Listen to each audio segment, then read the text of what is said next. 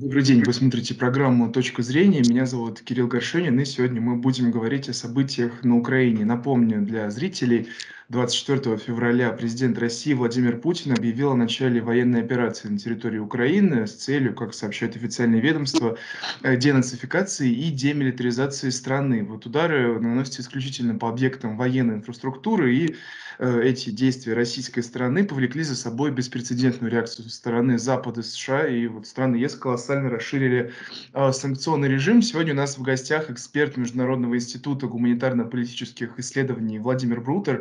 Владимир Ильич, здравствуйте. Спасибо большое, что согласились к нам прийти на интервью сегодня. Но, однако я бы хотел поговорить не столько о событиях э, внешнеполитического контура, сколько о, о социально-политических изменениях внутри сам, самой России. Вот начну, пожалуй, с новости, которая э, волнует меня лично и все медийное сообщество. Вот сегодня стало известно о том, что Совет директоров «Эхо Москвы» принял решение о ликвидации радиостанции и сайта. Вот это случилось после того, как 1 марта Генпрокуратура потребовала ограничить доступ к телеканалу «Дождь», э, который признан в России иностранным агентом, и, собственно, «Эхо Москвы». Э, собственно, хотел бы у вас спросить, Владимир Ильич, что сейчас происходит у нас в системе медийной инфраструктуры, и как это может отразиться на обществе и настроениях общественных? Ну, на самих общественных настроениях это вряд ли как-то отразится, а на структуре СМИ это уже отразилось. Э, собственно, что мы имеем в виду? Умеренные пророссийские средства массовой информации в Украине были закрыты уже давно, э, закрыты без судебного решения, закрыты решением СНБО. Э, и это показывает, что мы, собственно, находимся на войне. Э, на войне чужих в тылу, в тылу не оставляют. И ну, такова, такова реальность. Я думаю, что «Дождь» и «Эхо Москвы» должны были об этом знать и хотя бы как-то, хотя бы отчасти корректировать свою редакционную политику. Они этого делать не хотели. Ну, собственно, собственно говоря, это привело к конфликту с властями. А, да, тогда следующий вопрос задам как раз э, насчет э, фейков и других механизмов социального манипулирования. Сейчас их в целом очень много, у нас есть и западные источники, и какая-то реклама, может быть, в Ютубе и так далее. Очень много информации противоречивой, недостоверной. Вот на ваш взгляд, чему сейчас можно доверять, э, где искать правдивую информацию в этих условиях? Вообще с войны всегда а, бывает дефицит информации. А, фронтовые корреспонденты не бегают э, между войсковыми соединениями и узнают правду. Как бы все они зависят от той информации, которую им предоставляют в командовании. Это так было всегда. Собственно, давайте мы вспомним э, хотя, в общем, может быть, это не к месту, а Великую Отечественную войну, и скажем, что вся информация была через Совинформбюро. А, потому что, э, когда информация проходит через э, какие-то совершенно левые руки, она и становится фейковой. В данном случае э, Минобороны дает очень дозированную, очень ограниченную информацию, но больше информацию и трудно дать. Для того, чтобы информацию получать непосредственно от участников, есть э, достаточно надежные телеграм-каналы, ими можно пользоваться, но они тоже дают очень ограниченную информацию, потому что все информации не знает никто. А вся информация такого рода передается, э, ну, как бы от частного лица, которое явно не может знать ситуации в целом. А Министерство обороны дает информацию очень э, дозированную и очень точную, но она не удовлетворяет э, большинство, я не знаю, интересантов, э, потому что она не может учесть все интересы, которые есть у граждан, которые за этим следят она ограничивается только тем, что можно э, надежно и достоверно передать. Все остальное э, просто э, трудно очень передать в условиях э, военных действий. Более того, части такого рода информации, она будет выдавать намерения сторон, и поэтому ее передавать явно никто не хочет. Ну, например, сказать, что мы выдвинулись там на передний край аэродрома, эта информация будет очень полезна э, противоположной стороне. И, естественно, никто такую информацию давать не будет. А, поэтому э, граждане должны привыкнуть к тому, что информации будет относительно немного. Но я думаю, через какое-то время они к этому привыкнут, что о чем можно говорить вообще, э, что касается информации с поля боя. Это же не страда, не театр, даже не американские бомбардировки Югославии, которые, в общем, не встречали сопротивления, где можно найти как это сказать, много-много-много красивых картинок. Здесь много-много красивых картинок не будет. Да, Владимир Ильич, вас как раз э, как эксперта хотел бы спросить, который понимает в целом источники информации военной и политической, как распознавать эти фейки? Это вот первый вопрос. И второй вопрос, кто за этим стоит? За этим стоит Центр психологических операций, а за Центром психологических операций стоят их коллеги из ЦРУ, а, которые, собственно, подменяют Центр психологических операций, но работают э, де юре с ним вместе. На самом деле, конечно, американская сторона является главной, украинская сторона является прикрытием. А что касается а, правдивой информации, правдивая информация это та, которую в целом передает Коношенков, но она будет очень ограниченной и не будет удовлетворять взыскательным э, зрителям и слушателям, потому что эта информация исходит из того, что надежно можно рассказать о том, что уже завершено. Э, сами процессы в прямом эфире передаваться не будут, и э, безусловно, что это и правильно. Э, никаких, никакой информации о том, Э, как собираются действовать те или иные соединения э, на фронте, не бывает. Это э, просто чьи-то выдумки. Выдумки достаточно дурные. А если учесть, что российские войска получили жесткий приказ не действовать против городов и не действовать против гражданского населения, то вся излишняя информация об их действиях их просто подставляет. Причем такие вещи были уже неоднократно. Да, ну вот вы сейчас говорили больше именно о фейках, новостях новостях с военных действий, но у нас же в то же время есть и фейки вот э, касательно ситуации внутри России. Например, вот э, Песков сегодня опроверг слухи, тоже фейк, который был, о том, что в России введено военное положение, и э, мужчинам запрещено покидать территорию России. Вот в таком случае это, получается, те же бенефициары есть у этой информации, и как в этом случае распознавать Я думаю, что фейки? эта информация... В этом случае, эта информация будет опровергаться очень быстро.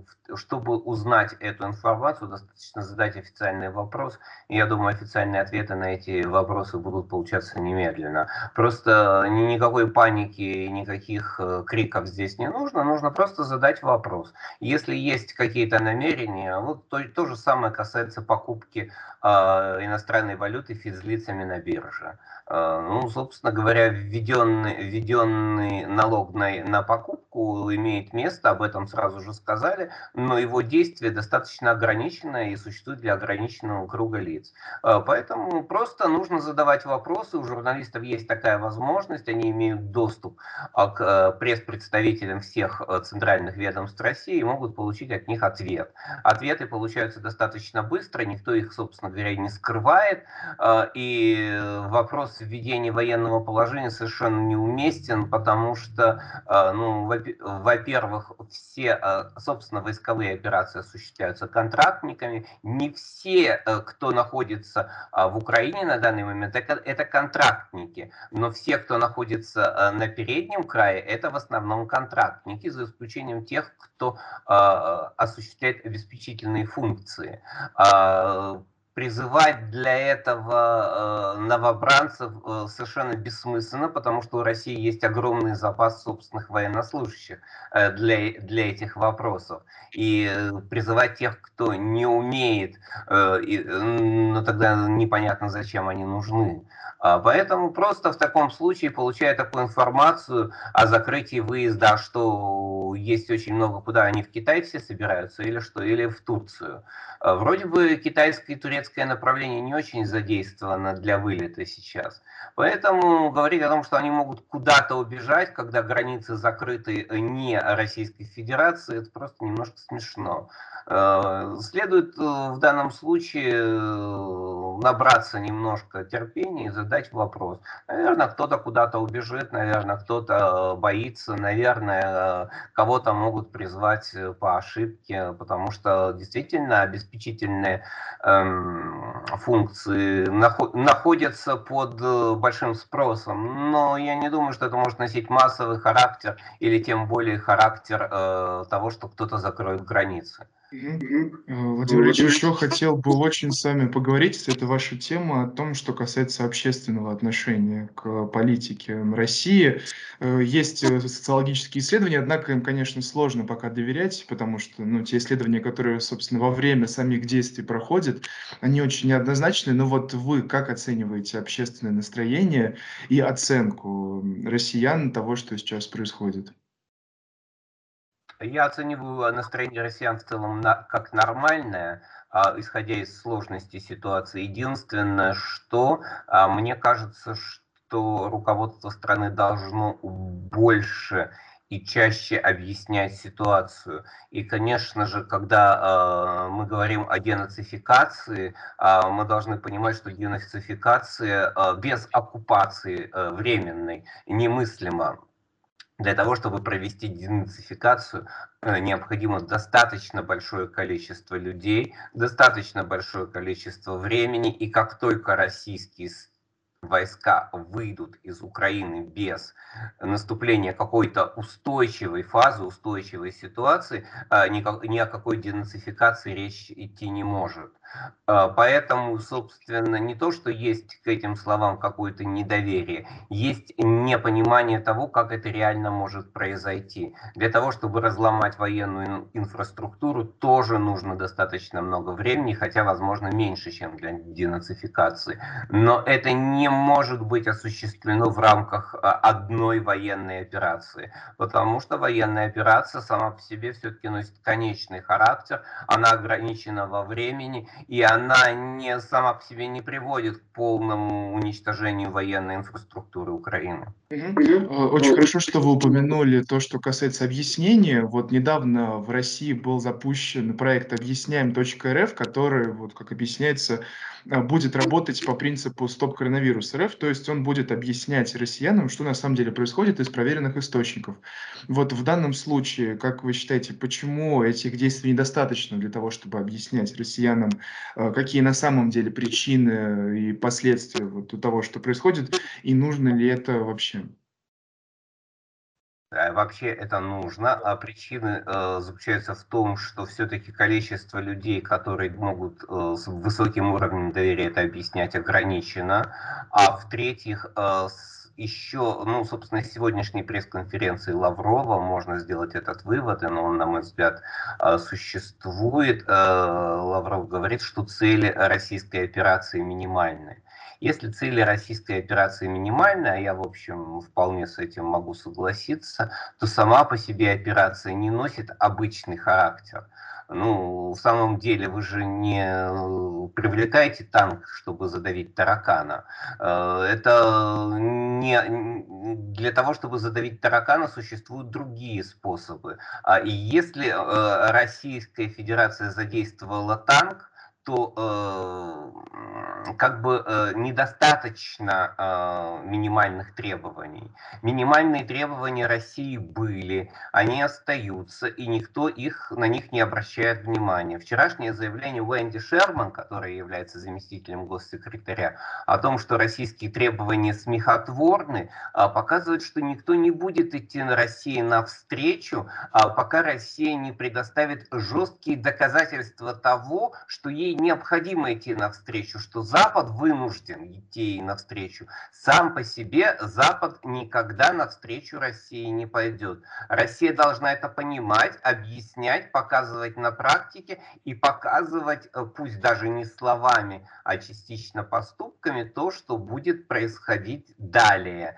А, пока э, я этого не вижу, и пока это, на мой взгляд, составляет определенную проблему в общении между властью и э, гражданами Российской Федерации. Граждане Российской Федерации хотят четче представлять себе, а, что будет в результате военной операции, потому что сам факт применения войск – это не рядовой случай, это из ряда вон выходящий случай, чтобы мы по этому поводу не говорили. Если министр Лавров говорит, что это вынужденная мера, потому что Запад нас не слышал, то я хочу понять, что в результате произойдет такое, что Запад нас услышит слышит. Пока из того, что говорит Запад, видно, что он нас слушать не собирается и далее. Очень хотел затронуть бы еще одну тему. Западные компании многие вводят очень специфические санкции, которые, вот, получается, нацелены именно против российских граждан. У нас очень много новостей, то есть маркетплейсы, например, Aces.com приостанавливают работу в России, кинокомпании снимают фильмы с проката, то есть вот про Бэтмен у нас, э, также Лего приостанавливает поставки игрушек э, для детей в Россию, и вот даже новость была о том, что российским э, котам и кошкам запретили участвовать в международных выставках. Хотя, однако, вместе с тем, э, э, западные политики говорят, что санкции, они нацелены именно против политических элит. Но вот в то же время так э, противоречивость получается. Вот да, хотел бы вас спросить, а что на самом деле стоит вот за этими санкциями? И те компании, которые эти санкции вводят, они как бы это их какое-то искреннее желание или есть еще элемент давления, как вы считаете? Здесь есть элемент давления, но западный человек по определению, он очень сильно зависит от социализации. А, давайте мы обратимся к э, причинам, по которым Международный паралимпийский комитет исключил из соревнований Россию и Белоруссию после обещания включить. Он сказал, что многие э, отказываются участвовать в соревнованиях, если будут Россия и Белоруссия. Это как? В э, уставе э, Паралимпийского комитета, также Олимпийского комитета, прямо заявлено о том, что страна, которая отказывается от участия в соревнованиях, по э, причинам, которые носят внутренний характер, она подлежит санкциям. Такие санкции были применены против Корейской Народно-Демократической Республики за отказ участвовать э, в летних Олимпийских играх в Токио. То есть э, страна не может отказываться от соревнований, но в данном случае она может отказываться, а санкции будут против других. То есть э, каждый случай воспринимается как тот, который э, можно применять отдельно и можно применять в свою пользу и не в пользу России. Точно так же, как и здесь. Все э, хотят быть э, соответствующими той линии, которую навязывают власти. И если они не будут вводить санкции, значит они будут против властей. А западный бизнес против западных властей не бывает. Это наша иллюзия, а, которая пришла с их фейками о том, что у них свободный бизнес, свободные СМИ, свободные средства, а, свободные представители искусства, да ничего подобного. Там не бывает ничего свободного, там все зависят друг от друга, а, потому что есть доминирующее общественное мнение и доминирующая позиция властей. Никто против нее никогда не возражает, потому что это очень опасно с точки зрения твоей, твоей социальной позиции. Заметьте, что ни один высокопоставленный человек в американской иерархии ничего не заявил против. Это что значит, что у них нет людей, которые против? Есть очень много, но все боятся. И то же самое происходит и с фирмами, они тоже боятся. Это одна сторона вопроса. А вторая сторона вопроса заключается в том, что власти Запада хотят и хотели все время а, опустить железный занавес. Это их идея опускать железный занавес. Это их идея была опускать железный занавес в конце 40-х, начале 50-х годов. Когда а, у Советского Союза появилось ядерное оружие, когда стало понятно, что ядерный шантаж не удастся, а, а, опускание железного занавеса стало самой главной, самой удобной для них идеей. Они считали, что тем или иным образом, таким образом они сломают экономический хребет Советскому Союзу и Советскому блоку. Раньше или позже это произошло, но не в связи с событиями 50-х годов, все-таки от начала 50-х годов до коллапса социалистической системы прошло 40 лет. Здесь есть очень много внутренних причин, а, но а, само по себе это не связано с железным занавесом. А следующий вопрос заключается в том, что они, они, они сами не знают, э, какого результата они могут в данном случае добиться. Сейчас они э, скорее пытаются запугать Россию, оказать методы психологического воздействия с тем, чтобы Россия не выдержала. А когда ты вводишь такие жесточайшие экономические санкции, ты должен понимать, что пути назад уже нет что путь назад для нас закрыт, пока э, мы как-то где-то в чем-то торговались, Э, это был один вариант. Но эти санкции показывают, что торговаться с нами они не хотят. Они хотят э, удавить, удушить, э, а если не получится удавить и удушить, просто опустить железный занавес и э, сказать, ну, помирайте там сами. Если сможете выжить, ну, тогда мы будем думать, что будет дальше. А вот сейчас мы хотим, чтобы вы умерли. И это характерная для Запада позиция. Мы ее должны понимать. Они не собираются идти нам на уступки, потому что коллективный Запад вообще к этому не предрасположен, не не э, настроен на это. И э, в конечном итоге, э, и опять-таки сегодня об этом сказал Лавров, это налог на независимость. Нам придется из этого выбираться самим. Э, нам придется из этого выбираться самим. Для этого страну необходимо консолидировать, безусловно, и безусловно она должна иметь более ясные цели. Э, все, что происходит в Украине, должно встраиваться во внутреннюю схему а, российского видения, российской же перспективы. И если эти действия носят внешний характер, они никогда не будут полностью поддержаны населением.